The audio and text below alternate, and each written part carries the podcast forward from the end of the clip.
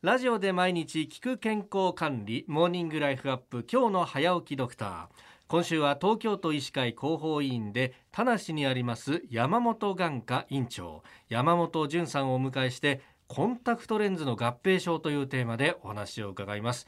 山本先生おはようございますあ、おはようございます。おはようございます。よろしくお願いしよろしくおます。願いします。コンタクトレンズ私もあの今眼鏡かけてるんですけど、うん。あのそれこそ色気づいてたですね、えー高校生ぐらいの時からはい。あのしばらくそうですねえー社会人になって1年目2年目ぐらいまではコンタクトしてたりなんかはいしてたんですけど、ええ。でもなんか全然気にせずにねつけてたりとかあと徹夜仕事しててずっとつけっぱなしだったりとかいろんなことやってたんでちょっと今日は一から教えていただこうと思うんですけど先生今回のねテーマ合併症というふうに書いてありますがえコンタクトレンズつけると複数いろんな症状がこれ起こる可能性があるってことなんですか？その通りでございます。あの。まあ、合併症っていう言葉だとちょっと誤解を生むかもしれませんけれどももともとコンタクトっていうのは近視とか遠視とかっていうような、まあ、屈折異常というあの、まあ、病気ですよね。それを前提にして使用されてますんでそれで合併症という言葉が広くあの行き渡っております。コンタクトを使うとそれで引き起こされる病気と考えていただければ結構です。なるほど、うん。そっか。もともと遠視や近視っていうその屈折異常という症状があってプラス何か起こるから合併症っていうような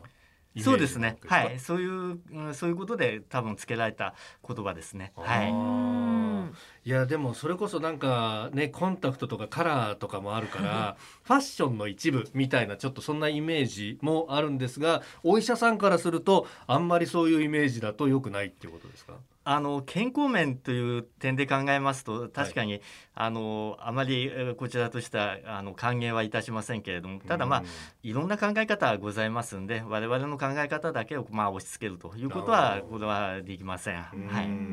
これやっぱりでも警鐘を鳴らそうと思われたきっかけっていうのがあるわけですか？私あの実臨床してる上でええ。多くの患者さん見てるんですけれどもその中でやっぱりコンタクトで非常にあの目を痛くしたとか、まあ、うん。調子が悪いとかっていう患者さんが結構の比率いらっしゃるんですね。あのそれはあのうちで、まあ、こあの購入していらっしゃらない患者さんも含めてという形ですね。むしろ他のところで買われてる患者さんの方がなんか多いような印象ですね。はうい、ん。いろんな目のトラブルを起こしやすい。そうですね。はい。うんそれやっぱりあの正しくコンタクトレンズを使用していけばそれは大丈夫っていうことなんですかね。ある程度は防げると思いますけれども、その前提となる正しく使用するっていう部分でまあなんて言うんでしょうかね正しい知識がやっぱり身についてない患者さんが多いのかなという印象を持っております。新業アナウンサーはコンタクト？コンタクトですね。もう長いですね。高校生ぐらいからずっとコンタクトレンズを使っていて、仕事の時はコンタクトなんですけど、家に帰るとメガネに変えるっていう風にしてるんですけれど、まずあのちょっとお伺いしたいのがそのコンタクトレンズを購入する時のルールなんですけれど、はいあの本来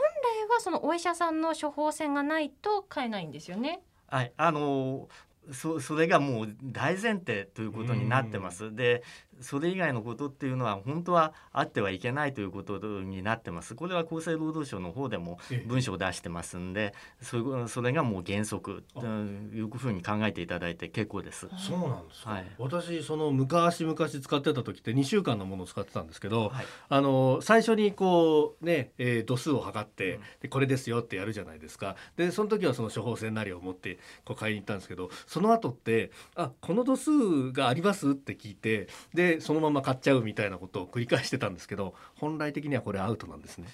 あの特にインターネットなんかではその、はいコンタクトっていうものをですねあの処方箋があるってことをですねえあの確認するっていうことが義務付けられてませんので、うんそれであの割と自由に変えるということになってます。コンタクトを使い続けることによってだんだんとこう目に異常が出るとかそういうリスクもあるわけですか、ありますね。私もインターネットで長年あの買われてる方っていうのははい、調子悪くなった段階で眼科へ来られるという方が非常に多いという印象を持っております。定期的に見ていればもっと未然に防げたかもしれないのにっていうことはそうですね。はいはいうー。ん